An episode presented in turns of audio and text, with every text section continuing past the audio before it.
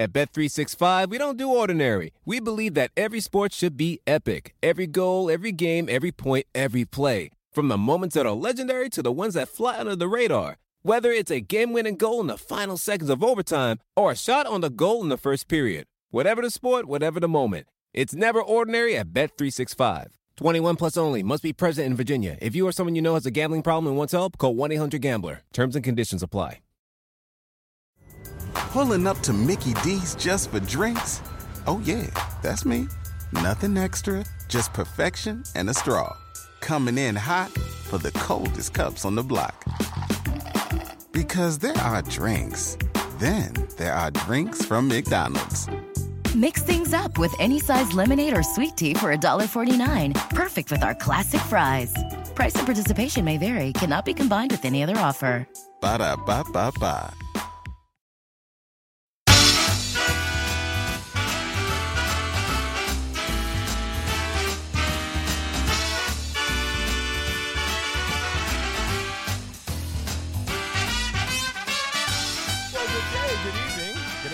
Good morning, whatever time it is by you. Welcome to Line Drive Radio, your favorite baseball podcast. Yours truly, Mr. Paul Cuthbert, holding down the board here in the great state of New York on the longest of islands. It's time to bring in now my LDR teammate, and that is Mr. Tab Bamford. Tab, how are you this fine July day, sir? Well, I'm working on it. You know, we've got a lot going on in the world, and I think, you know, we, as we briefly chatted about in the pre-show, Kumbaya, it is terribly unfortunate that we are viewing sports as a departure from the ugliness of real life. Once again, just a couple days after the 4th of July. But I am thankful that we can sit back and spin some BS about Major League Baseball, minor league baseball, all that good stuff. And for the two of us and those out there in radio listener land, hopefully provide a little bit of a distraction from the gravity of everything going on around us. But yeah, there's a lot going on in the sports world, but there's a lot of heavy stuff going on outside of sports in real life. And so, while at times it is not the easiest thing in the world to focus on, sports, we are here to hopefully provide a few minutes of some, I don't even want to use the word sanity, but, remove your brain from the realities of life and think about sports for just a few minutes. And as far as the world of baseball goes, myself and Tab, it's been almost 2 weeks. We got a little all-star ballot selection show out there. So, folks, if you haven't heard it yet, look in the archives there. It's there because the All-Star game is coming up here on the 19th. Still vote. Vote frequently. Vote often. Yes, and get your favorite guys in there. And the American pastime game of the All-Stars will be played in Dodger Stadium.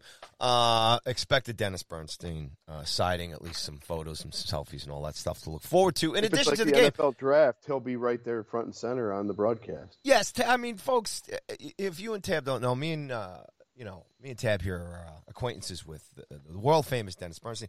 And if there's a major sporting event going on in North America, it's not even just the United States.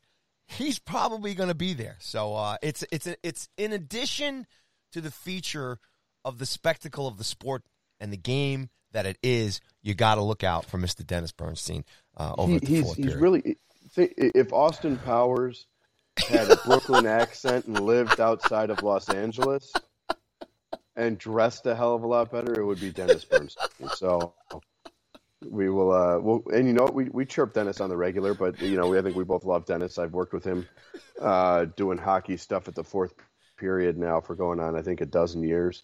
And I think we both consider him a really good friend. And frankly, he is the reason that we have this show. He introduced the two of us. So, yes, you know, we chirp him because we love him. But seriously, that dude shows up everywhere. And LA needs to settle the hell down because they keep winning stuff. And he's just randomly showing up like in the front row at the NFL draft with a, by the way, the Rams won the Super Bowl flag. So Dennis and Patty, keep living the best life, and we will keep giving you guys crap for living the lives that we wish we had. Yes, and we will keep liking and retweeting and sharing, saying, hey, we know that guy. Unbelievable. Still waiting for a mug or a T-shirt or something. Anyway, let's get into this Major League Baseball stuff.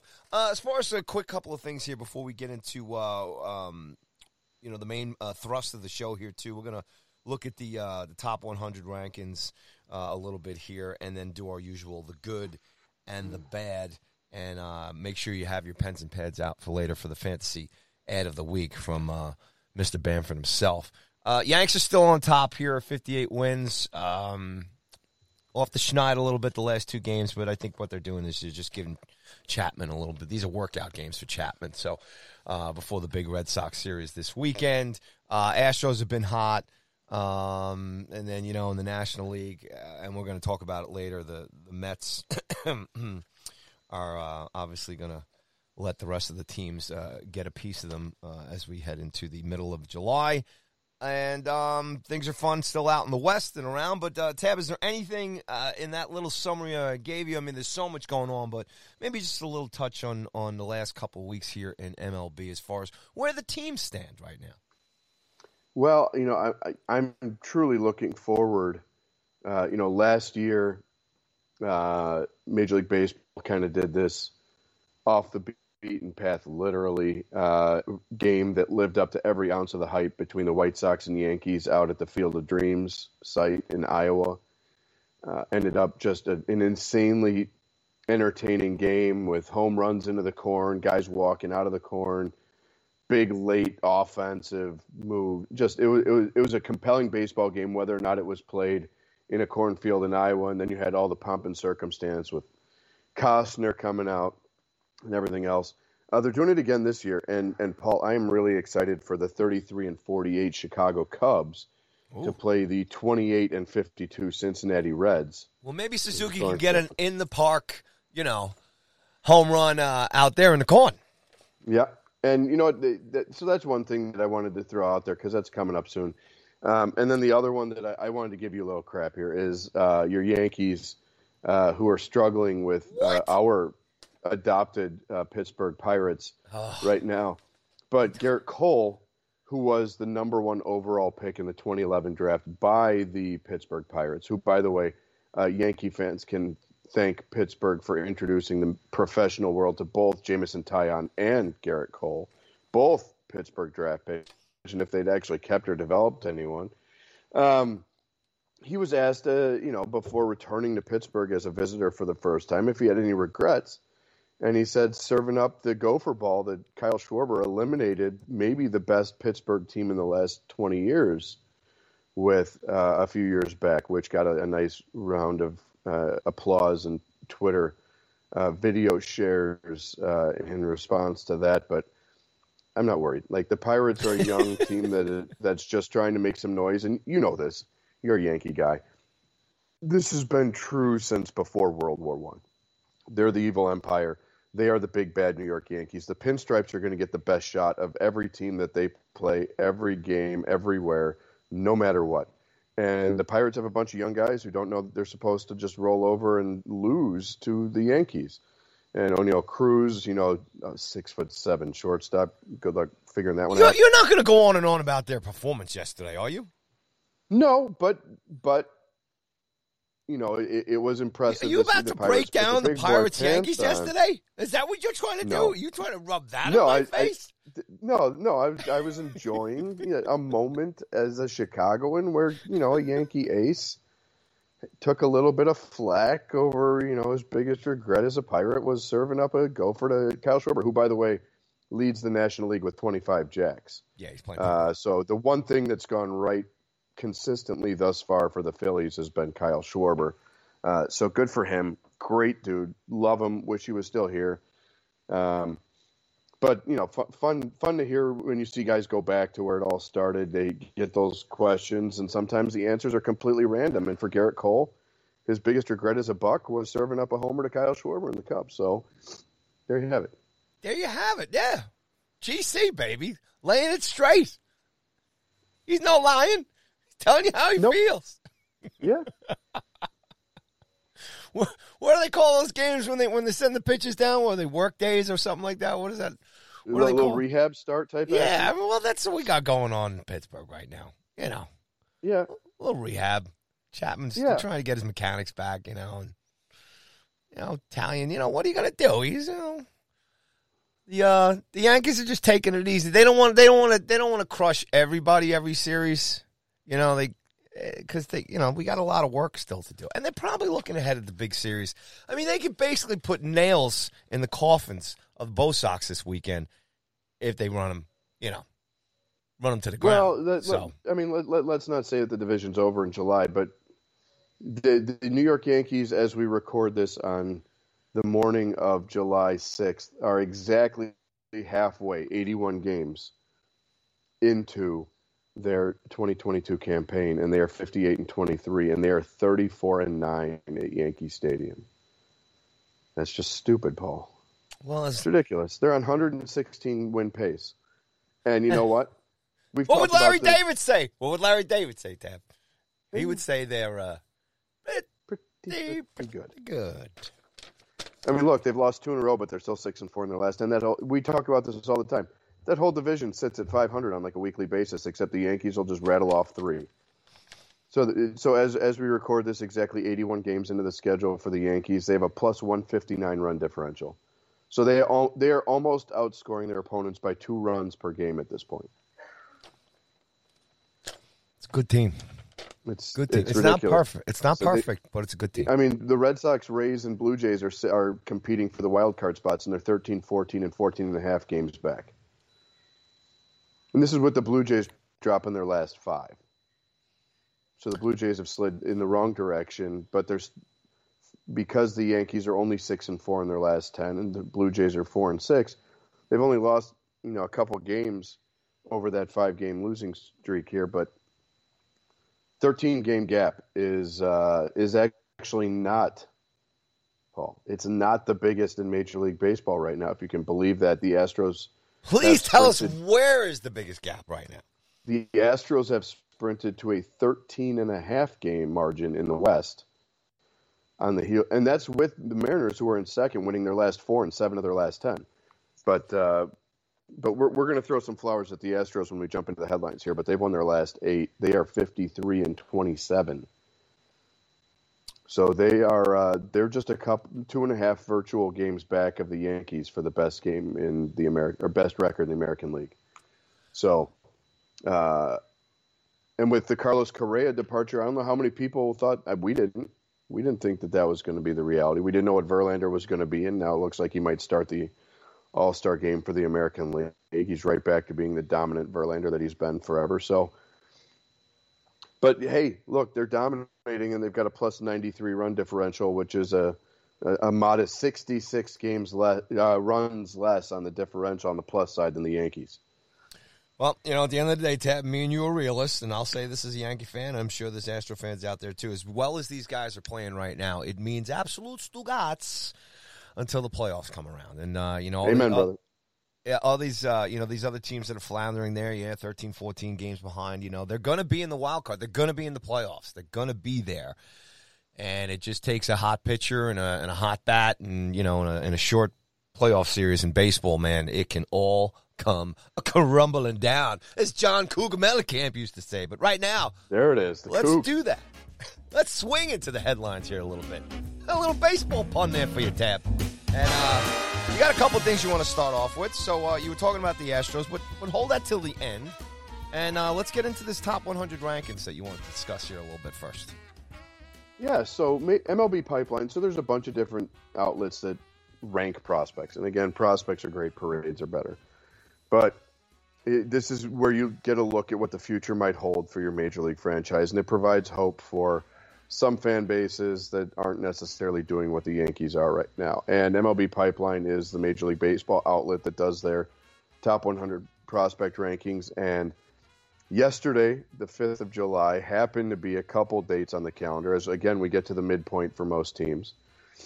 One, it was time for that service led by Jim Callis, who does an incredible job, to completely overhaul their top 100 rankings. And it also happened to be The service time barrier by which Adley Rutschman, the preseason number one overall prospect catcher, now in Baltimore, he graduated. So once you play a certain number of games in the majors, you graduate out of these top prospect lists for your team and overall. So Adley Rutschman graduated, and they overhauled the whole thing at once. And he had some pretty significant movement. We're not going to give you the full 100, but looking at the top 10 here, you're going to have a graduation pretty soon, it looks like, at number one, which is Riley Green, the young outfielder for the Detroit Tigers, who has made his debut and is playing good ball for the Tigres up there in Detroit. He is number one now. Number two, the Mets, who... we're going to talk about in a bit later in a segment. We call it the bad. Dun dun dun. Their top catching prospect, Francisco Alvarez, is number two now, and you're starting to see a lot of hype around the catching position. There are two catchers in the top 10 now, with a catcher graduating out, which is pretty crazy. Number three, Corbin Carroll, an outfielder for the Diamondbacks, who's in Double-A and looks like he's on his way to big league service time. And then you've got two Orioles, Grayson Rodriguez, who sadly is on the shelf right now, a right-hand pitcher who's incredible, and Gunnar Henderson, who plays the left side of the infield. Good size, good bat. Looks like he might be in the mix to make his debut in the next year or so. So there's hope coming for Oriole fans. We've been saying it for a while, but they have 20% of the top 10 overall. Two of the top five overall in the estimations of MLB Pipeline. And then rounding out the top 10, the second catcher to make it, Gabriel Moreno, who made his debut for the Blue Jays earlier this year, 22-year-old backstop who's got a good bat. Number seven is Jordan Walker, a third baseman for the Cardinals. And this is, as a Cubs fan, what pisses me off, because they've got Nolan Arenado signed for a long while. Nolan Gorman, who's hitting pretty well at the major league level, playing out of position because they've got Arenado, and then they've got the seventh best prospect in the estimation of these folks, a 20-year-old third baseman who's 6'5", 220, who also happens to play third base. So just stop it. Number eight, ball of interest to you, the shortstop of the future for the New York Yankees, their highest-rated prospect, not Jason Dominguez, who keeps sliding the wrong direction in these rankings, but Anthony Volpe, who might be a year or so away from making his Yankee Stadium debut. Marco Luciano, shortstop in the San Francisco Giants system, 20-year-old, is at number nine. And the first and highest-rated teenager on the list, and the highest-rated player drafted in 2021's draft class, is Marcelo Mayer, the shortstop in the Red Sox system, who a lot of people are head over heels in love with. So in your top 10, people complain about East Coast bias. They complain about the focus on the East. We talk a lot about the Yankees with you being a fan, but that division is worth paying attention to. But the American League East has the overall in the top 10 prospects, number 4 and 5 in Baltimore, 6 in Toronto, 8 with the Yankees, and 10 in Boston. So it isn't like the American League East is going to go anywhere. And then Tampa Bay's top highest-rated prospect, Shane Baz, checks in at number 12 overall. So all five teams in the division have at least one prospect in the top 12 overall. Pretty good. Pretty good indeed there. And what's the I don't know if you mentioned Alvarez before, but the prospect for the Mets behind the plate there, number 2. So, how far is he before he takes McCann's place? Well, that's a big question. And we'll speak about their catching woes when we get into the bad. But the catchers aren't doing crap. Yeah, I didn't know it was that bad with the Mets that we were going to talk about their catching woes too. Oh, of course. Terrible. Of course. In fact, that's one of the glaring weaknesses that they have as a first-place team is they're getting literally nothing from behind the dish. The front office with the Mets has said that they give him a lot of money. Alvarez. Didn't they give him a lot of money? Oh, by the way, I tell you what, we got to save all this Mets stuff for later, because we got Bobby Bonilla, payday, all that stuff coming. Bag and tag the Mets in a minute, but it sounds like the Mets front office doesn't want to rush Alvarez. But you're going to get to a point here where they don't really have a choice. Moreno made his debut, and they're not running out of catchers, and they're getting production. I mean, Alejandro Kirk could probably start the All. He should, and it looks like voting-wise he might start the All-Star game for the Blue Jays. And he already made his debut this year as a 22-year-old. Alvarez is still a baby. He's only 20, but he's already in AAA, and he's knocking at the door, and he's doing everything right. So it's only a matter of time. We'll see if it happens this year, and that might be the desperation play that the Mets make instead of trading Pete Crow Armstrong, who made his top 100 debut in the Chicago Cubs system at number 80, and he's hitting the crap out of the ball, and he's playing Gold Glove caliber defense as a center fielder, flying around the field, had two triples in the same game last week. But the Mets traded Pete Crow Armstrong for 2 months of Javier Baez last year. So I don't know that the Mets are going to make the desperate trade to try and cling to first base this year, but maybe their desperation play is getting Alvarez to the big league level. Well, it's not going to keep me up at night, whatever they do. Hey, real quick, Tab, I got to tell you, I might put in for the Baltimore Orioles public address announcer job because in a couple of seasons here, you're going to have Grayson Rodriguez, and you know how much I love baseball names. Grayson Rodriguez pitching to Adley Rutschman. Yes, that's another great name, Gunnar Henderson, and then I'm just scrolling down here a little bit, and then you got Colton Cowser, another prospect for the Orioles. A little further down, you got D.L. Hall. That's his name, D.L. Hall. I was actually going to make that my pen name on my next book as an award-eligible author, as my brother likes to remind me. I'm an award-eligible author, as is he, actually. And while we have a second, the reason we missed out on a Line Drive Radio last week is because yours truly was traveling to beautiful Reading, Pennsylvania, to celebrate the nuptials of one Arthur and now Christy. Congratulations. Bamford. So I was in Pennsylvania, too. Look at that. We should have done a show. Drove right past the minor league ballpark. Standing room only, 4th of July weekend. Looked like a great time. I was busy drinking Yingling, enjoying a cigar and my brother's wedding in a suit that thankfully I rented because it was sweat out. It was hot in PA this weekend. But, yeah, I mean, look, we love great names here at Line Drive Radio. And when you've got Cedric Mullins, Gunnar Henderson, and Colton Cowser, and Adley Rutschman, you're going to expensive nameplates if you get a custom jersey. Oh, yeah, man. You're running out of, I mean, Pete Crow Armstrong, the kid that I mentioned that the Cubs got from the Mets in the Javier Baez trade, his last name's hyphenated, and his nameplate in AA is actually two lines. Oh, no. You get Crow on top and then Armstrong around the bottom. He's got the full rainbow over the – he might have to go single digits at the major league level just to fit it all on there. He might just have to get signed by the Yankees, so he doesn't have to worry about any of that crap. Well, let's not say we did. All right. They've got the Martian coming. They've got the Mingus. Yes, it's true. It's true. It's true. True. Hey, and fair play to the Orioles. Another kid, 96, Jordan Westberg. Not a sexy baseball name, but a good old-fashioned baseball name there. Shortstop, too, as well. So the Orioles, I mean, I haven't looked at all the other teams here, but the Orioles have a bunch of kids here in the top 100. So things are looking good down there. You know what? As a Cubs fan, for those that know where I'm at with the Cubs, they're up to 4 in the top 100. I was a little surprised and disappointed that Caleb Killian didn't make the list. The way that he's dominating this year. He's gotten a taste at the big league level, has not fared as well as you would hope, but he's young. He'll be back, and he'll be good at some point in the future. But the kid in the Cubs system to keep an eye on, you brought up D.L. Hall, the kid that's ranked right after him at number 69, the nicest ranking on the list, Christian Hernandez, 18-year-old shortstop in the Cubs system, is a kid to keep your eye on. Dominican scouts had favorably compared him as a teenager to Alex Rodriguez, and he's just smoking the ball right now. So he's flying up the list. It's pretty exciting to see him as an 18-year-old already making his debut in the top 70 overall. So, but he's a kid to keep your eye on. Christian Hernandez in the Cubs system could be your next big deal as a shortstop in Chicago. But it's always fun to see these lists and see who's got what where.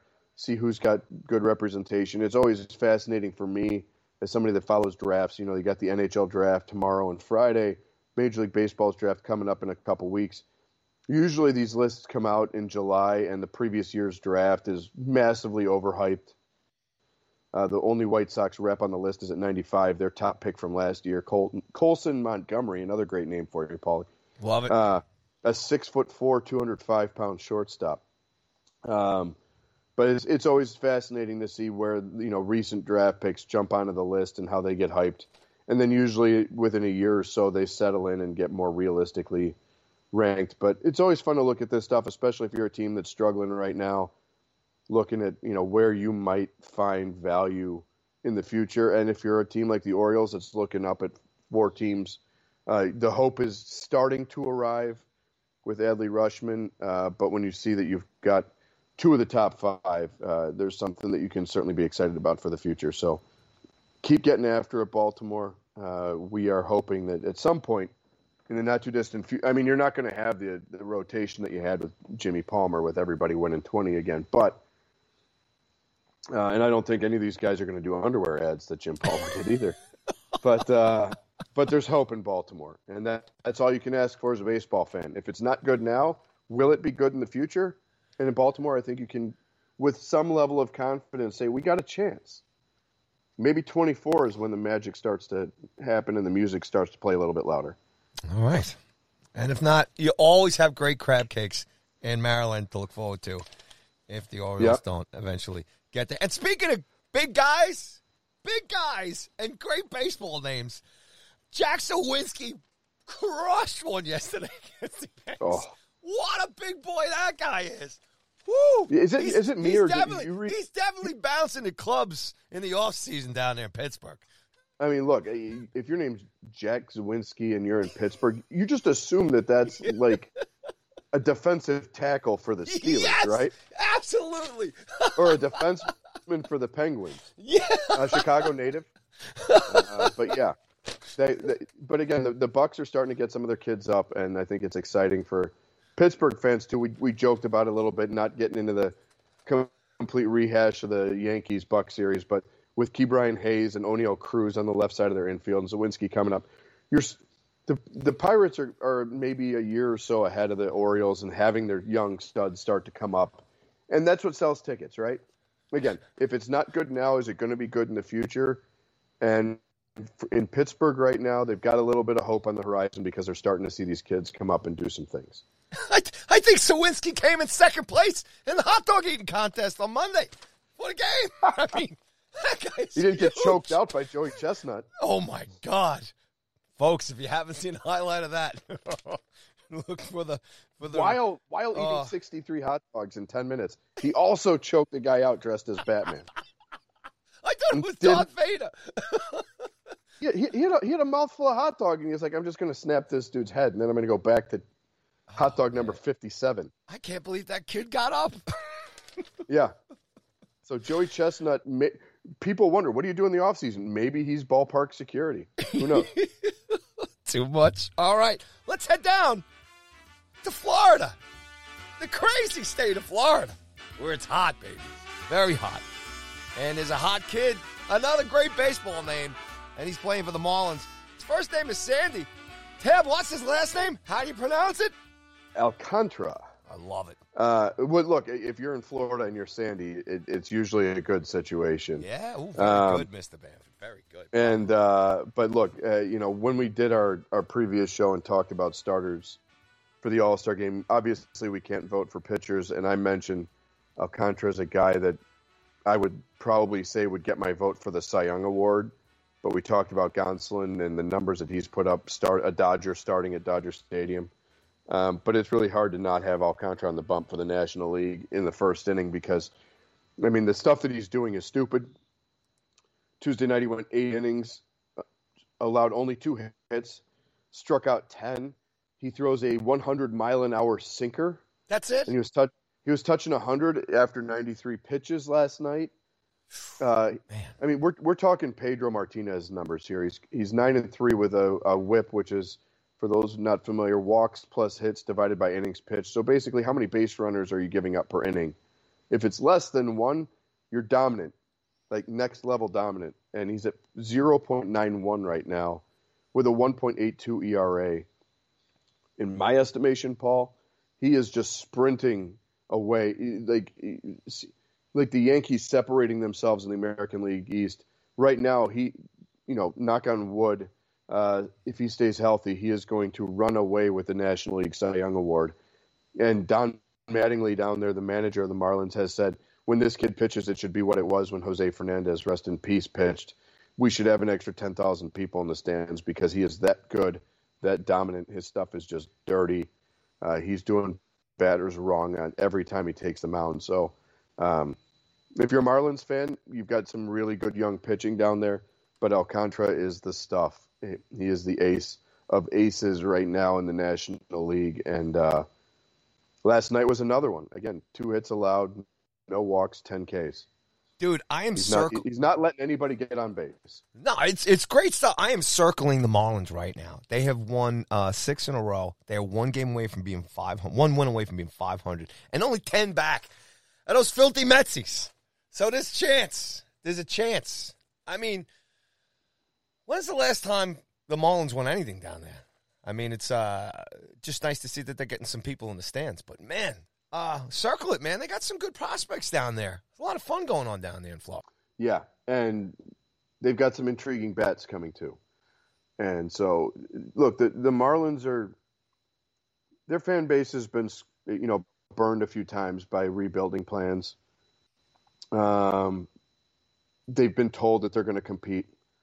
They have at times. They haven't at times.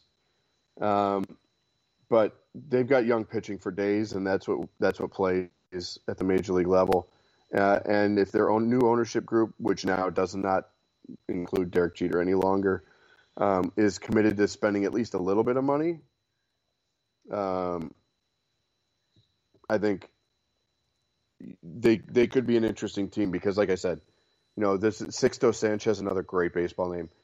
You know, he hasn't done anything yet this year, and he's got incredible stuff too. But, you know, with Jazz Chisholm, another great baseball name, and his hair matches it.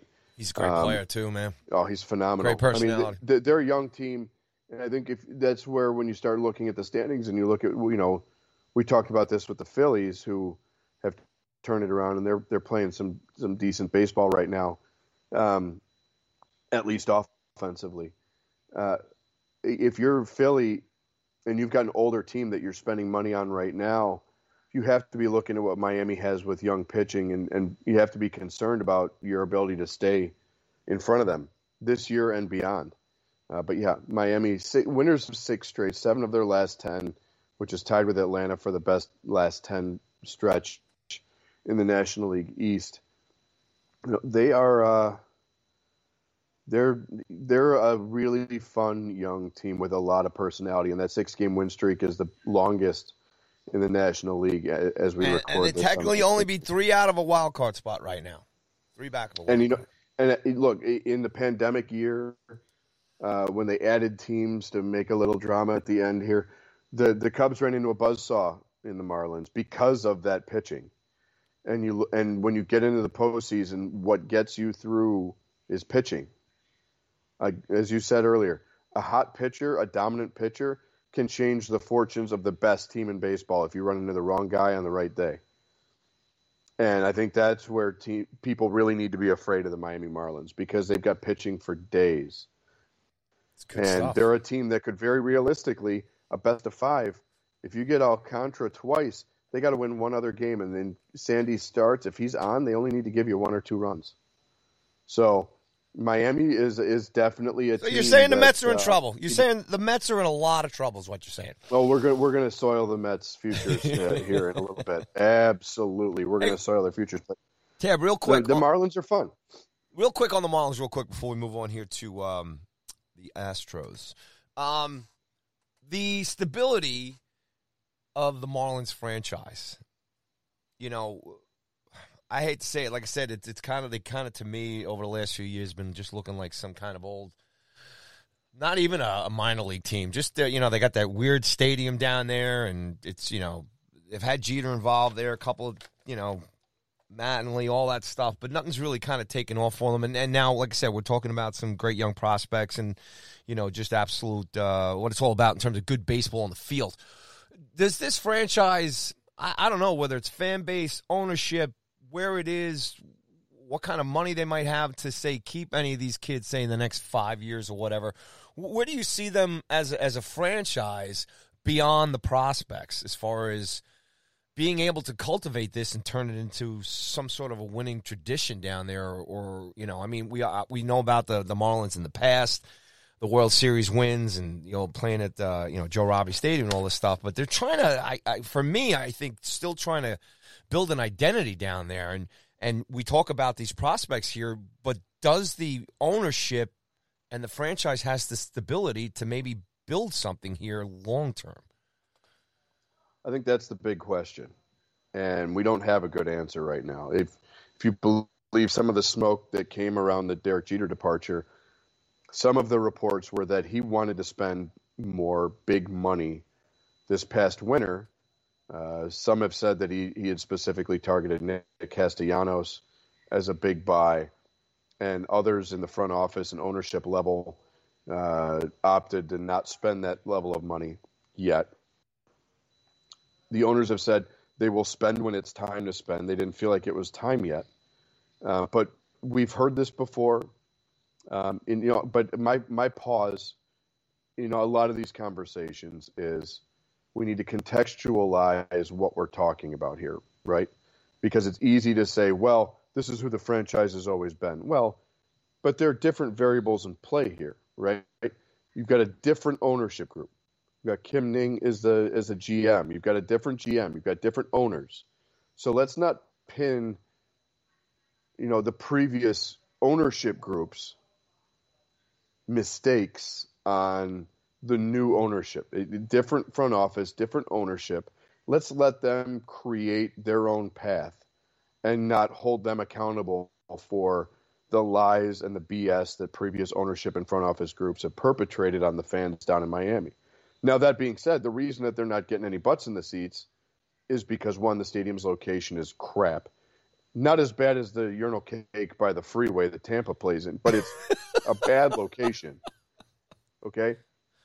But the larger reality and the perspective that we have to keep here is Marlins fans, all four of them, have been burned by ownership groups in the past. And so they're on... Their skepticism is very well justified. If I, as a Cubs fan, I'm not blaming the Ricketts or holding the Ricketts accountable for the Tribune's absentee ownership here. Not every franchise is the Yankees that have gone through 40-plus years of the Steinbrenner family, right?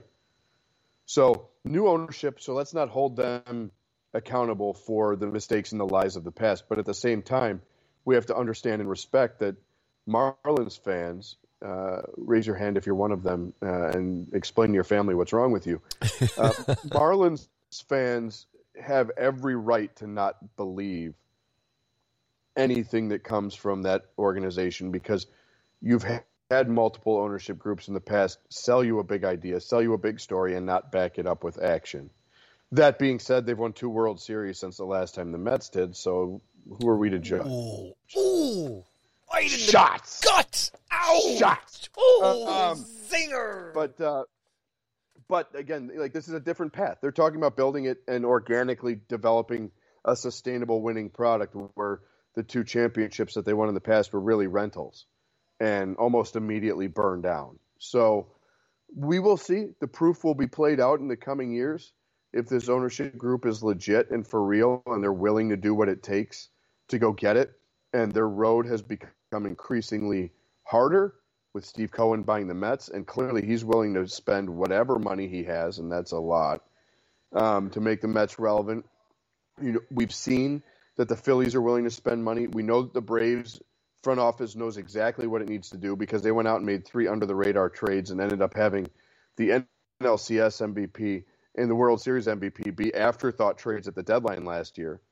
And they've got prospects for days, and Acuna still hasn't finished puberty. So who are we to guess what Atlanta's going to do? So that division isn't going to go away. But I think the Marlins, for me, are the most intriguing team in that division just because we don't really have a firm grip on who that ownership group is yet. We're building that puzzle and starting to kind of piece together who they are and what they want kind of the soul and the identity of that organization to look like and be. So we're going to see where the Marlins go in the next 2 to 4 years. But right now, at this moment, the week after the 4th of July in the year of our Lord 2022, the Marlins have pitching for days, and they have the most dominant starting pitcher in Major League Baseball, with all due respect to Gerrit Cole and what some of the guys are doing in the American League. Sandy Alcantara is the most dominant pitcher in Major League Baseball at this moment, and Marlins fans should bring a couple thousand friends with them. Carpool, public transportation, whatever you got to do. Parking sucks. But they should show out when Sandy Alcantara takes the bump, because he is worth the price of admission every time he gets the ball. Swing on by after to say hi to Mickey, baby. Stopping by and see some of the magic of the Florida Marlins. All right, pal. Let's now head a little further south west to the great city of Houston. Talk about a team that I really don't like to talk about, but I guess we have to give them some bit of attention here, and that's the Astros, who played a dandy of a series against my Bronx Bombers there a couple weekends ago. We were talking about it, split series. It had everything, folks, and since then the Astros have played, as you would say, they're pretty good. Tab, let's take it away. What do you got? The fighting Dusty Bakers. They had a scary situation where Yordan Alvarez and Jeremy Pena, their incredible rookie phenom shortstop, collided. It looked like they might have lost both. It looks like Pena's the only one who paid the price for that one. But I mentioned it earlier. The Astros are nipping at the heels of the Yankees for the best record in the American League right now. And it's really remarkable what they've been able to do. So I went back to the last day of April, May 1st.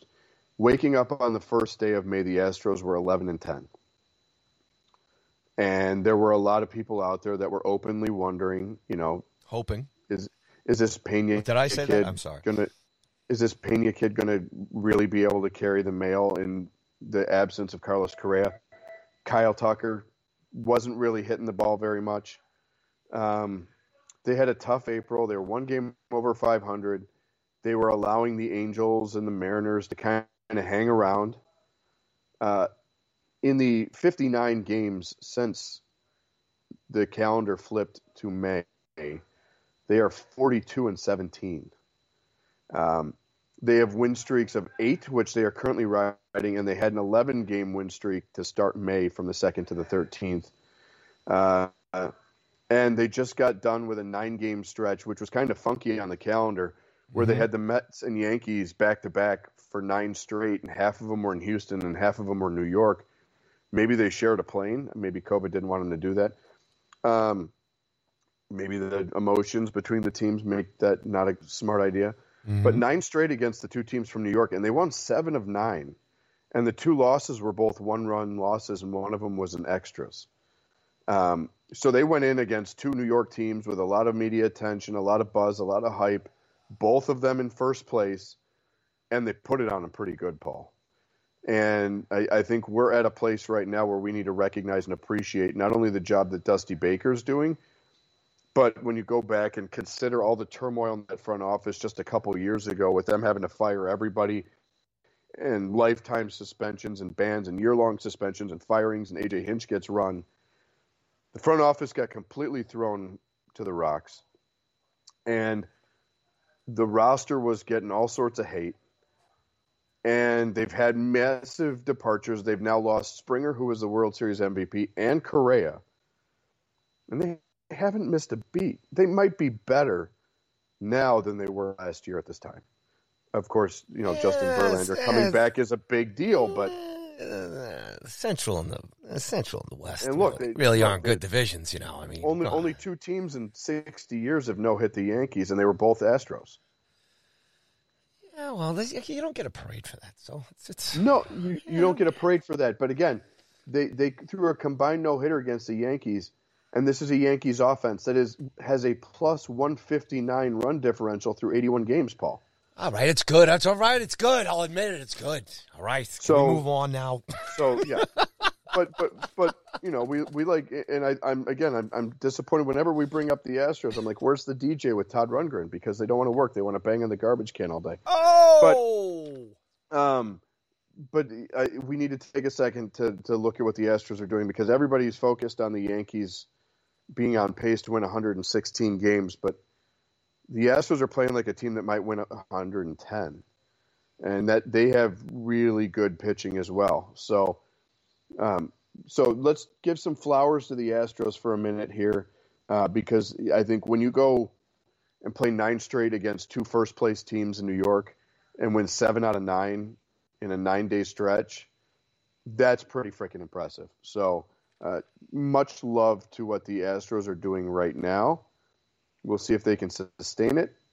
But based on what they've been able to do as an organization and the depth that they have and the ability and willingness to make the smart trade, make the right trade at the right time, pretty dang impressive. And I think the Astros, more than the Cubs or any other team, are really becoming the post-Moneyball model for how to burn it down and do a full teardown rebuild, but then not, unlike the Cubs, who are now in another teardown rebuild situation in a big market, the Astros have been able to draft, sign, develop a sustained excellence window. And I think that's where, for me, the love for the Astros is, not the banging on the garbage cans crap, but the fact that, unlike the Cubs, the Astros have had major pieces depart, and they didn't even trade him and get anything back. Springer and Correa left as free agents, and they haven't really missed a beat. They've been able to plug guys back in. Tucker comes in when Springer leaves. Pena comes in when Correa leaves, and they don't miss a beat. And that's really impressive. And so I think when we, you know, in 20 years, when we look at how Major League Baseball's evolved, you know, we talk a lot about the Tampa Bay Rays and that they're always competitive without spending any money. The Astros spend money, but they spend it wisely. They're not out there on the free agent market throwing $800 million at a guy because they think that they need to make some headlines, right? They keep their guys in check, keep Altuve at a reasonable deal, they keep Bregman at a reasonable number, and then they just happen to have Yordan Alvarez sitting there, who's the size of an outside linebacker, hitting balls 800 feet. I think in 20 years when we look back at kind of the post-Moneyball generation of, okay, so we want to spend wisely. Teams are going to burn it down and start over, and then they have to have. They only have a defined window. The Astros are showing us that you don't have to have just a defined window if you continue to develop well. And so much appreciation for what the Astros are doing right now. And who knows?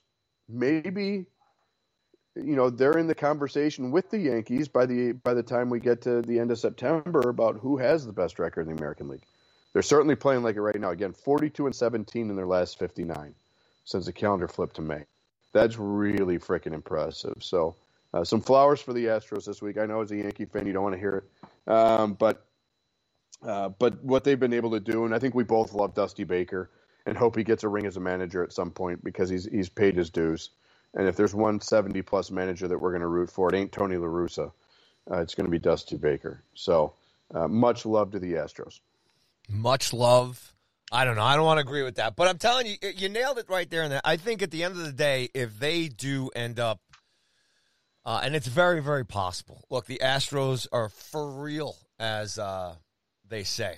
And like I said, there was a lot of that was a playoff series when they were here in Yankee Stadium there a couple weeks ago. The intensity in the stands was there. Yeah, it was all there. For it. It was great July baseball. But in addition to them just getting the puzzle back together on the field, if they do end up winning a championship within the next, say, 2-3 years, whatever it is, this will be also a huge public relations turnover, too, because of what this franchise went through as far as the cheating scandal and everything else to distance them. And I tell you, if it kills me. It hurts me so bad, Tab, because it is Dusty Baker is the thing here that gets me right in the heart, right in the shoulder blades, in between the shoulder blades there, Tab, because I love Dusty Baker.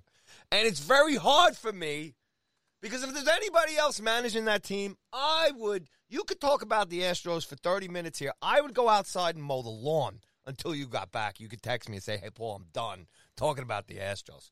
But because Dusty's running this squad, it's just there's just so much love for that guy for me, you know, as a kid growing up and you know, seeing that guy play when he was a kid and just he's just a super dude. And if there's one guy who I want to get a ring, it's Dusty Baker. And that is the only time I will sit back here and I will be like, okay, the Astros won the World Series because Dusty's matters in the band. But I think it'll be a huge PR thing too, in addition, because they are a damn good baseball team. And like I said, I think if Dusty can do it, he it'll be amazing for him, and it'll be great for the franchise and the city to kind of move away from it, because at the end of the day, it is individuals who were involved in all of that crap that went on, and they'll have to live with that. You can't blame the fans. They had nothing to do with it. You can't blame a guy like Dusty Baker, and you certainly can't blame any of the brand-new prospects or any of the new players that are playing in this current Astros lineup. So they are a damn good team. They're going to be there at the end. They could be Yankee Slayers. There's no doubt about it, and that's something to look forward to, not only this year, because you bring it up in terms of all the different positions that they've kind of fine-tuned things up on the diamond here, and they look good. So I, as a Yankee fan, we'll sit back and I will throw some respect. Do I hope they lose 30 in a row? Yes, I do. But if they do end up being there at the end, and if they go to the promised land and Dusty Baker gets handed that trophy, it'll be right here, Tab, right here in the heart, and I'll be like, okay, Yankees still have 27 championships. I can deal with this. And Paul, we love to project and we love to dream. What better scenario could you imagine right now in all of baseball than a Game 7 at Yankee Stadium with Justin Verlander and Gerrit Cole taking the ball? My heart can't take that. I'm getting older, Tab. I can't take that. Seriously. That's cold shower and a cigarette territory, Paul. Oh, man, come on. You give me a Game 7 with Cole v. Verlander at Yankee Stadium on a Friday night? We don't want that. No, sorry. I don't want that. You might want that because you're a Cubs fan and you live in Chicago. Not invested. Nothing to root for this year. But that's not going to be good for my blood pressure, Tim. No. But hey, you know what? I think the networks and I think Major League Baseball would probably kill for that too. So, yeah. But yeah, we're months away. We're more than 80 games away for most teams still. So long road to go here before we start throwing hypothetical postseason matchups out there. But the Astros are positioning themselves incredibly well, and at 13.5 games, they have the largest division lead in all of Major League Baseball on the 6th of July. That's, as we said earlier in a couple of segments, that's pretty good. All right, Tab, let's start breaking into our weekly feature sections here at Line Drive Radio. And that's the good and the bad. And for the good part this week, we're heading out to the West Coast, the left coast. The best coast? I don't know. You'll have to ask our friend Steve Palumbo on that hockey show. But that's Seattle, the great Northwest, the beautiful city of Seattle, great country, great part of the country here in these United States of America. Yes, you want to talk about a certain guy named Julio Rodriguez. Tab, take it away.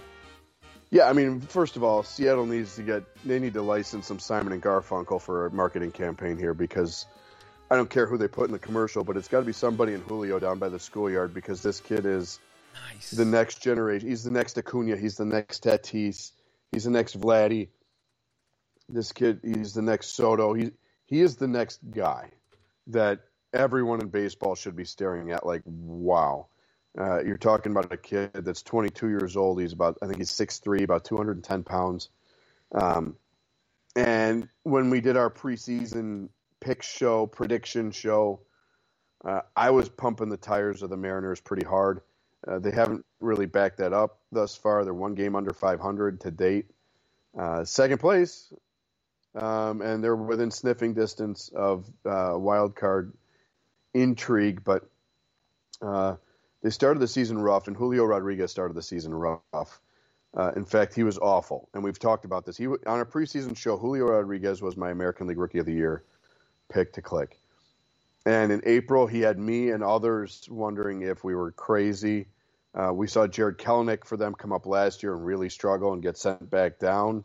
Harold Reynolds on MLB Network in April said, send him down. He's not ready. Wow. It's pretty clear he's not ready. He had no home runs, 6 runs batted in, 7 walks, and 30 strikeouts and 73 at-bats in April. A 205 batting average, and he was only getting on base 284. It was a really rough start to Julio Rodriguez's major league career. In May, he said, I got your struggles right here, bud. Batted 309 with a 339 on base percentage, 6 jacks, and 17 runs batted in. In June, he rallied with a 280 average. His on base percentage went up to 361. He's taken more walks. 7 home runs and 16 runs batted in. His runs scored went from 9 in April to 12 in May to 22 in June. He was the American League Rookie of the Month in June. He is playing at not only an all-star level, but a fringe MVP conversation level at the moment. He is the hottest player in baseball. And the fun nugget that popped up on social in the last couple days, he's taking bases when he can. He's running, and we love the small ball. We love the stolen bases, the dying art of the stolen base. And he's also hitting them out. So in 81 games, half of a season, he has 15 home runs and 20 stolen bases, which makes him the fastest player in Major League history to get to 15 homers and 20 steals. That's amazing. Ellis Burks, Red Sox legend Ellis Burks, somebody who I think baseball history forgets, but, man, he was really good. Did it in 82 games back in 87, which was just 8 games faster than Barry Lamar Bonds did it in 90 in 1986. So the fastest player in history to go to 15 and 20. I think he's a legit 30-30 guy. And when you look at young outfielders in the American League, obviously Mike Trout has set the bar pretty high. But when you look at guys like Julio Rodriguez, Luis Robert, Cedric Mullins, Yordan Alvarez, if we're going to call him an outfielder, Kyle Tucker. These young guys, we always pump the tires of the next generation of Major League Baseball, and there's some really, really good ones. And I'm a huge believer that Luis Robert is a superstar. But Julio Rodriguez is doing things that nobody's ever done after having a terrible April. So 2 months, he's got in May and June combined, 13 homers and 33 runs batted in and 34 runs scored. That's dangerous. And if you're in Seattle with Logan Gilbert, Kelenic still coming, Kyle Lewis, who was the Rookie of the Year a couple years ago, still coming back from injury. Taylor Trammell doing some really nice things as well. They've got lots of outfielders. They've got some intriguing young pitching coming along. Robbie Ray, they signed as a free agent after winning the Cy Young Award in Toronto last year. I think Seattle's a really fun team, and we talk about teams that you want to avoid when you get into playoff time. I don't know if Seattle's there yet, but I'm sure, beyond a shadow of a doubt, that nobody wants to play a team with Julio Rodriguez in their lineup if you've only got one game to play, because he can change the complexion of the whole thing, either with his bat or his legs. So the good this week, we're throwing some flowers at Julio Rodriguez. And again, just a reminder for those that keep track of these things and keep score, yours truly picked him as my American League Rookie of the Year favorite on our preseason show. Making a note. Got to look smart when I can, and the wife doesn't let me do it at home. So we'll do it here on Line Drive Radio. I think that's one of the as far as baseball as a sport here, and the thin line of separating it from a team sport to an individual sport. And depending on where a team is, whether it's in a rebuild, whether it's a team that's, one of the best teams in baseball, and how individual players and how managers and how front offices have to run out their line of patience with a prospect or a big signed free agent. And you see it kind of working here with, Julio here in Seattle, where with the tough start and hanging in there with him, and now he's showing everybody he's the goods, that he can hang in there. And then I'll swing maybe just back to the Yankees here a little bit. And you might look at this Red Sox. This is maybe my personal opinion. You look at the Red Sox series coming up this weekend for the Yankees. And I think a guy like Aaron Hicks and a guy like Joey Gallo, better have big series this weekend, because Aaron Boone and the front office has had a lot of patience with these guys. Now, Aaron Hicks has kind of, shown a couple of pops here in the last month a little bit. He's got it, but it's just the inconsistency. Joey Gallo, unfortunately, has really fallen under the disdain of the Yankee fan base here. But credit to Boone and front office, he's pretty much in the lineup every day. He's incredibly defensively. There's no doubt about it. He's a top-notch personality, and everything. But, man, he's just not been there behind the plate for the Yanks.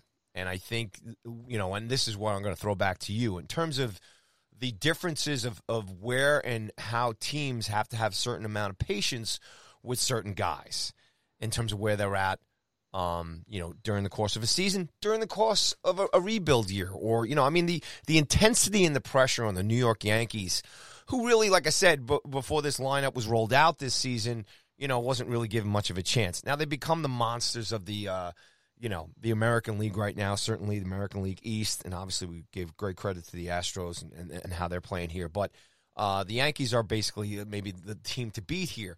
And Gallo is on this team, and he's kind of been one of the guys that, unfortunately, a lot of the other guys have been able to come here and there and have a couple good at-bats, a couple of good series, and bounce in and out, weaving out. And Gallo seems to be on this straight line of just not being able to hit the ball. And I wonder, Tab, what you think of that, and, not to kind of roll on here too much in terms of what my original point was, and that was just how teams, how managers, and how clubs have patience with certain players and certain prospects at certain time of the season and where guys are at the career. So I'm just going to ask that back to you. We're talking about Rodriguez here in Seattle. They have patience with him. He hangs in there. A couple guys wrote him off at the beginning of the season. Now he's a guy that you can't take out of the lineup. And then you look at the Yankees here, superstar like Gallo. He's just not pulling his weight. What do the Yankees do here with him? I mean, it's a really tough spot because you've seen what he can do in the past, but you've also seen guys go through New York who just can't do New York. And really good players. Sonny Gray, I think, was the most recent one where just didn't have it, right? Randy Johnson went to the Yankees, and it was a complete debacle. And you have to wonder if Joey Gallo is just another one of those guys that isn't ready to be a Yankee. Yeah. But at the same time, I think the balance that he provides with a big left-handed pop, you like it, but I think you brought him in with term because you didn't know what Aaron Hicks' future was. If Aaron Hicks can stay healthy and in the lineup, you've got enough left-handed balance, especially with Rizzo back, that I don't think you have to force the issue with Gallo. Last year they brought in Rizzo and Gallo because they had nothing left-handed. Yeah. Zero. And you don't have to have a half dozen lefties to balance things out with Judge and Stanton, right? So, I think they'll keep working with him, but you do have to wonder at some point here, is there a defensive option that maybe they look at to help bolster their outfield a little bit? Because I think in a perfect world, they would prefer to not have Aaron Judge playing center field as frequently as he's been asked to. Gallo's got a nice arm too, but he's becoming a situational bat. And that's a really tough spot. And you wonder if they're going to keep going with him. But here's the reality, Paul. You know what the potential is for him, and they're playing well enough that if last year when things were bad, everybody's staring at Gary Sanchez, and I think it's a similar situation where whoever's the bottom of the totem pole is going to get the most heat and the most crap from fans and media, right? Mm-hmm. Because you're like the Mets, and we're going to dig in on that in a minute, but the catching situation is where everybody's staring when things go sideways a little bit. Right now, it isn't like there's been a sustained bad period for the Yankees. So you're able to sit back and allow Gallo to figure some things out and tinker with stuff and work on it and try and work his way out of it because you've seen what he can do in the past. So there's I think you've seen the floor for Joey Gallo, and it's pretty low. We'll be real. It's pretty low. But you also know what that ceiling can be, and it's a 40-50 homer bat. And so I don't know that you need to shake things up as significantly as you might. Knee-jerk reaction should be if you were, let's say, game and a half up on a Toronto team that was young and had won 8 straight, right? I don't think that they fear for their division lead. I think that they're confident with the lineup that they have, even with Gallo's struggles. So I think that they can take some time and hope that he works his way out of it. Well, see, that's the thing, though, Tab. But you do wonder if there's a move that they make to have somebody come in that can play maybe a better defensive center or right field spot. I would leave Judge in right field and go find yourself a rental that can play good defense in center field and hit the ball a little bit. And because I think you're best if Stanton is your everyday DH. And if Gallo can play left and Judge is in right, you're okay. You've got big arms out there, tall guys with a little bit of range that can go get it. But I think you're in a position right now where you have the luxury of having time and patience to allow him to try and find it. And if he goes the whole year and it's that bad, then you figure it out in the winter. So, look, I love Joey Gallo, okay, and I've been a big guy, supportive of his through this. Let's just call it. It's a season-long slump here. I mean, he's 194 at bats. His average is 165, 9 home runs, 18 RBIs. And a 602 on base percentage. But 60 games, we're hitting 60 games now. So I guess that was my question initially, is just the patience of it. Yeah, we know all the potential here of Joey Gallo. We know what he's got, and you bring up great points in terms of why the Yankees initially brought him in here and stuff. But I guess that's going to my core here. This is almost 60 games now. So when does the patience run out? Okay, the Yankees have the luxury right now where they sit in the standings, where they sit in the division, I guess from what I'm getting is that the Boone and the Yankees here, because of the situation that they're in, because I was talking about teams where they are in a season, where they are whether they're a rebuild or going for a championship, how long the line of patience that a manager in a front office can have. So I guess what we're summarizing here is that the Yankees, because of the situation that they're in, the position that they're in, that Joey Gallo has the luxury of all the patience that he needs right now, 60 games into the season, and that's why he's maybe, not being taken out of the lineup. I mean, I love the locker room, love the lineup, love everything else. I love Joey Gallo, but I mean, if you look in this as straightforward numbers. I mean, he's killing him behind the plate. Yeah. But is he really – like it's not a deal breaker. And I think this is, again, where the luxury of patience can come in. He's bad. He's really bad. But he's not costing them games. As long as he keep – this isn't a Jason Hayward situation in Chicago where – he makes so much money that it's keeping you from doing other things. And his defense is good, but not great anymore. And he's not hitting anything. And the Yankees, the money's not a problem. They can afford to pay him. They're not losing games because of him. They're not unable to make significant additions because of him. They were able to bring back Rizzo. They made the Donaldson kind of flip a trade. Like, they're not handcuffed by anything about Joey Gallo other than the fact that they don't necessarily want to play him every day. Is he an expensive platoon guy? Yeah. But some guys struggle, and then they find it, and some guys will get hot. I mean, look at Jock Peterson. He really didn't do much of anything for the Cubs last year, and he went to Atlanta, and he was pretty good. And this year he's hitting the cover off the ball. Mm-hmm. We've seen Gallo be able to be, again, a 40-50 homer caliber bat, and his defense is still solid. So this isn't like Gary Sanchez struggling behind the plate and being below par defensively, and it's a bigger problem because you can't put him anywhere. It's going to cost you games either defensively or offensively, and you don't have a better option, right? So for me, I think you've got the best record in baseball. You're not losing games because of Joey Gallo. You allow him to keep tinkering and working with stuff, and you get your coaches on him every single day, and you hope that he finds it. And if he does find it, God help us, because they're winning games without anything from Joey Gallo right now. Yeah. If they start getting anything from him, good luck. Yeah, well, that's what we're waiting for. Yeah, come on, Joey, let's go. And again, this goes back to, like I said, Rodriguez and just patience in baseball. It's an amazing part of the game.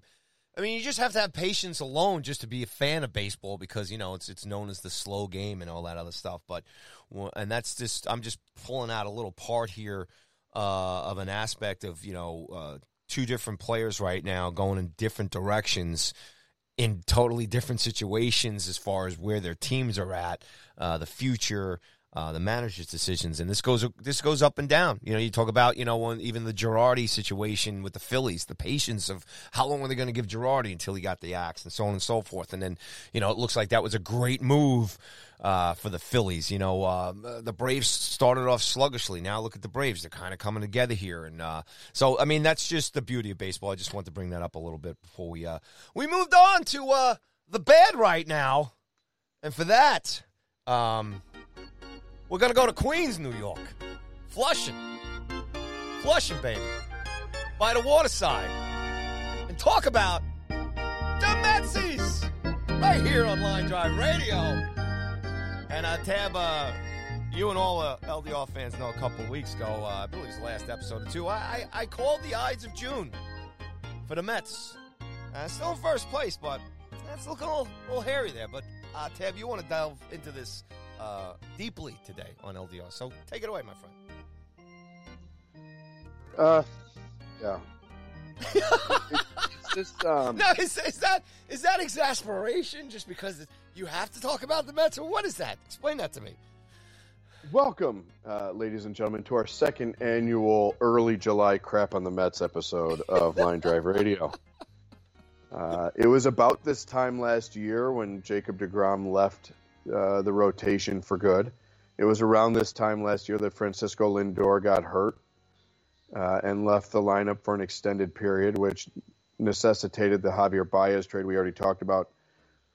They rented him for 2 months. That included a thumbs-down debacle, and the prospect that they gave the Cubs is now flying up the charts.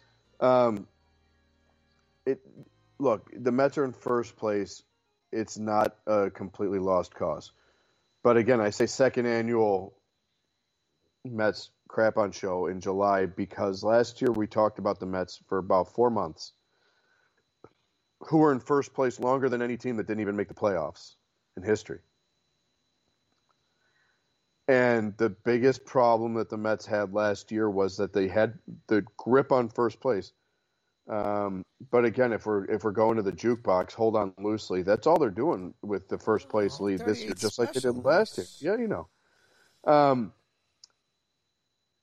They have refused to run away from the National League East for 2 straight years, and injuries have been a big part of that. I'm not saying that they're immune. They've had, you know, the list of injuries has been ridiculous for them this year.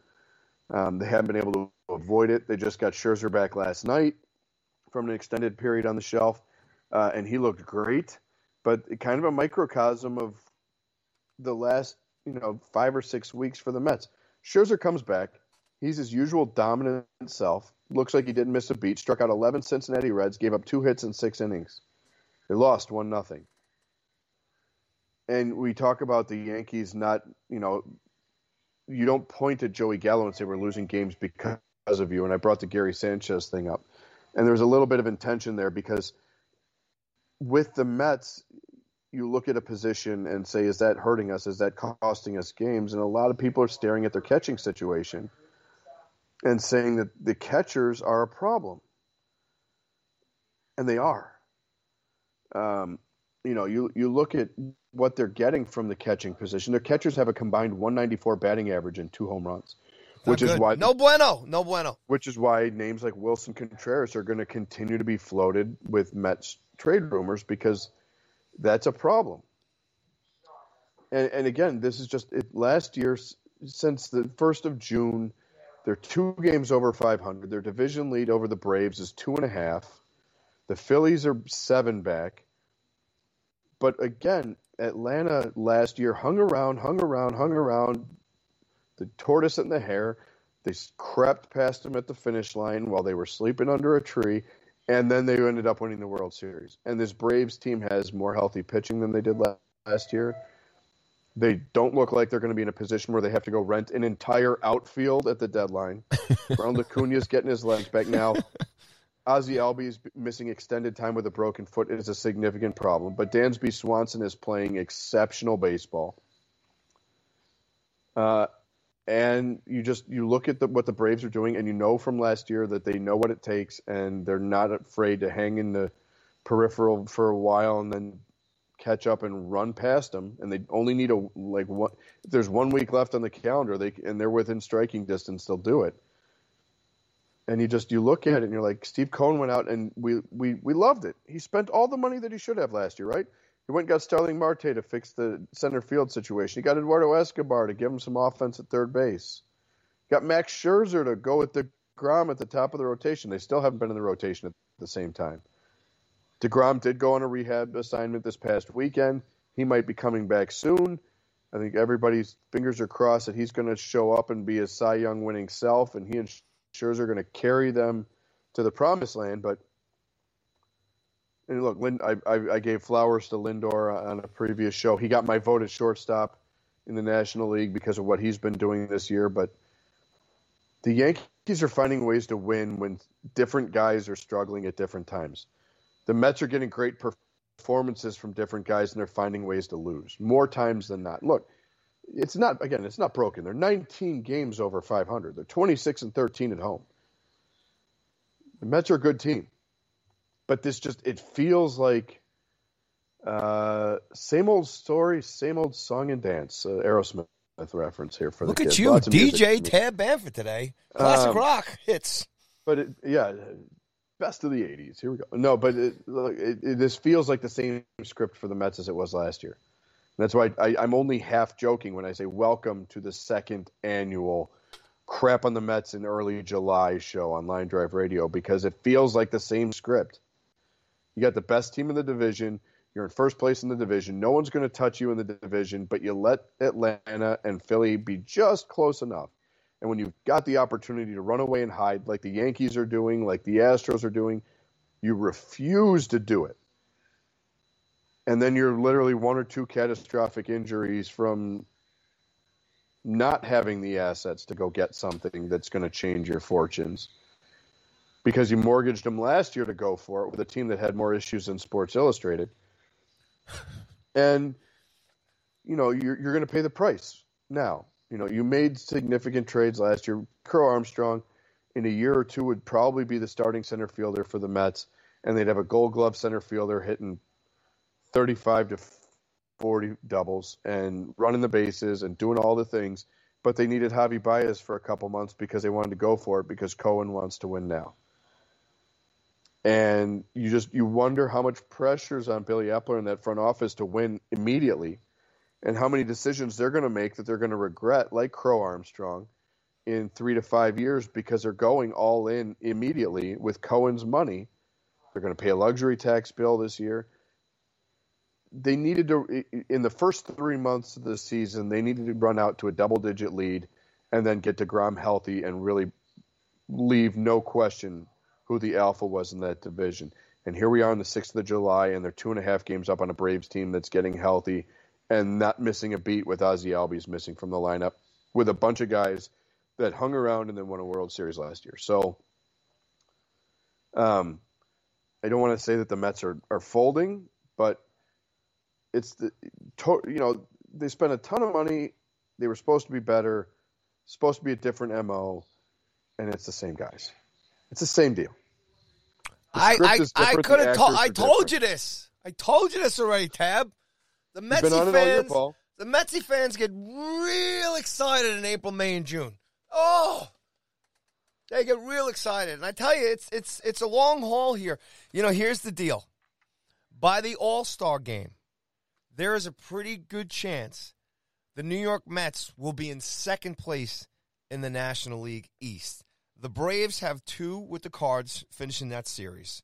And then they go home. They got a homestand here right now. They'll be home there for the Cards. Then they've got three against the Nationals, okay? And then they got the big series against the Mets at home. 3 games there, right? So that's just, it's right there for the taking for the Braves right now to just, and you know, Tab, if you're, you know, almost 60 games into the season, you've been trailing the big money Mets all season long. The Post, the first team to 50 wins in the National League, one of the best teams in baseball, all that stuff. If you're the Atlanta Braves, you are chomping at the bit. Like, that's on the calendar right now. First place, National League East at the All-Star break. The Mets here have a game left here with the Reds, and then they've got 4 games with the Marlins, who we just talked about. Great pitching. It's not going to be an easy series. And then after the set with the Braves, they got 4 with the Cubs before the All-Star break. So right now, this is not looking good for the Mets. I mean, obviously for them, if they can turn around and maybe they can look at this, you know, on the schedule here and make sure that they, you know, they don't lose first place at the All-Star break. That's they've got to find a way here to do that if they've got any pride in themselves. Yes, they are one of the best teams in baseball. Yes, they've, you know, we joke around about, you know, the usual stuff that happens, but this is maybe an opportunity for the Mets as a team and as a franchise ownership. Buck and all that other stuff to say, hey, look, let's not be the same old Mets, and let's take care of business here over the next week and a half, and let's stay in first place by the All-Star break because the Braves are coming for them. So this is some fun stuff for all of us on the sidelines here, with a box or a bag or a tub of popcorn, especially if you're a Mets hater. You know, this is some fun theater to watch here, Tab, over the next week and a half. I like it. It's a tough spot for the Mets, and I think that their fan base has probably You know, when I think about the Mets fans,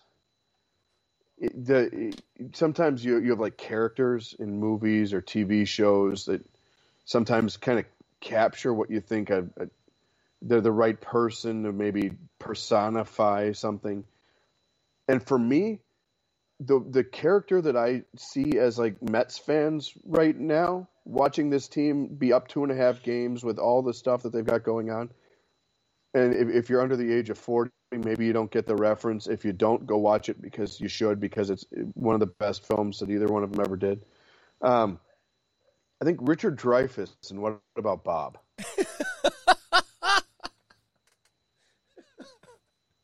A classic.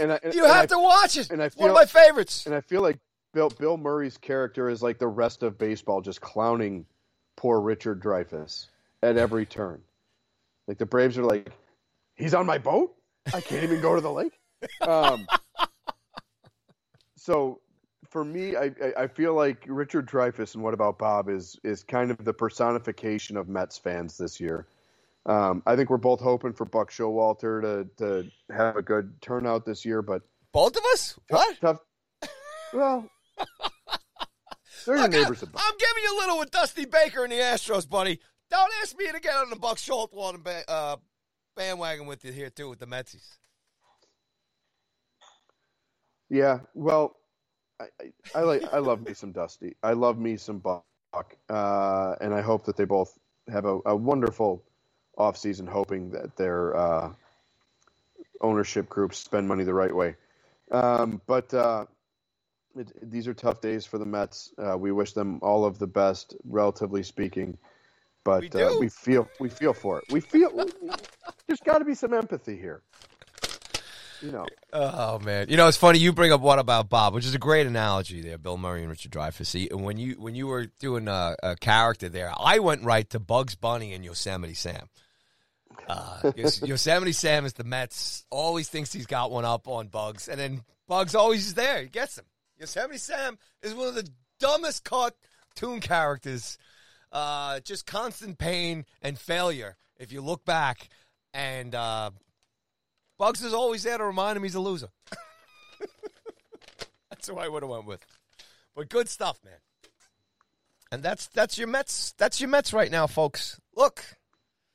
And you know what? We invite everyone back next year when we have our third annual early July crap on the Mets episode of Line Drive Radio. Preceded by the Eyes of June. we may have by year 4, Paul, we may have to have like some kind of a golf tournament. Attached to our annual fundraiser, Yeah, fundraiser for Steve Cohen. Oh no! The charity golf event because at 4 years annually doing something, usually there's 9 holes of golf and some overpriced beers involved. But no, he doesn't need any money, buddy. Believe me. The fans though, they need some money back. There's no doubt. Yes. Thus concludes your second annual Crap on the Mets edition of Line Drive Radio. A classic one indeed. All right, folks, it's time. Get your pens and pads out as we bring back, after a short hiatus, Tab Bamford's Fantasy MLB Ad of the Week. Who you got for us this week, Tab? Another name that I'm sure you will appreciate and love. We're going to the urinal cake by the freeway in Tampa with all 2,800 of his best friends in attendance. And you, if you've listened to the fantasy ad of the week, you know that I love multiple position eligibility because it gives you some flexibility with your fantasy roster. Somebody's having a bad day, bad week, bouncing them back and forth.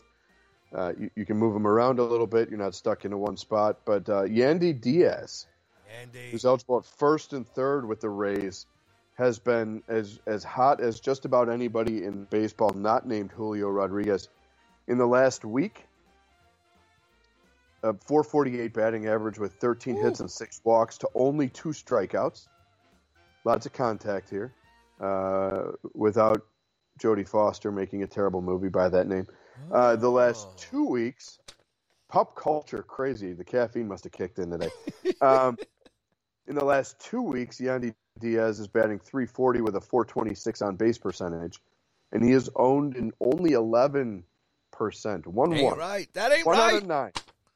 So if you're in one of the 8 of 9 Yahoo Fantasy Leagues, we're converting percentages to fractions here for those of us entering 5th grade.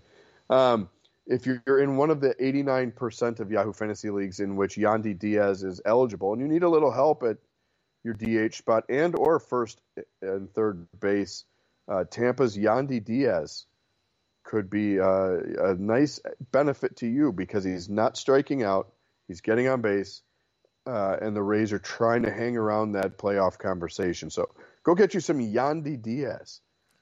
Great baseball name, Yandy. Come on, get in there. And if you do win anything, any big bucks, we just like to kindly remind you, you can hit us up on Twitter at Line Drive Radio. Find me in Tabs. We'll publish the Twitter Venmo handles, PayPal, yeah, Venmo. We take all that kind of stuff.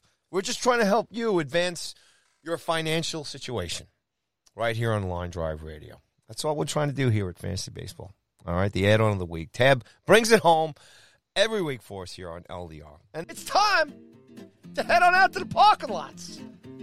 Close the concession stands. Lock the gates. Turn the sprinklers on. Turn the lights off.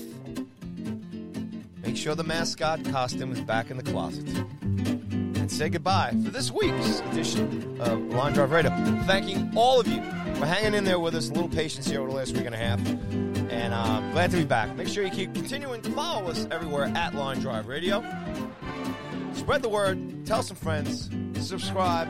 Like us. All that great stuff. And as always, Tab, I will now turn it to you to say goodbye to the folks.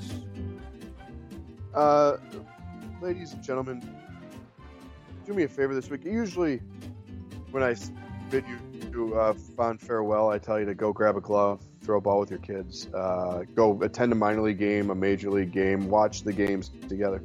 This week, I think Paul and I will just encourage you to hug the people that are important in your life and make sure that they know how much they mean to you. And if baseball can be part of that, God bless. Amen. Amen, brother. Y'all take care of yourselves out there, all right? Be well. Try and enjoy these summer's days the best way you can. Play ball, everybody!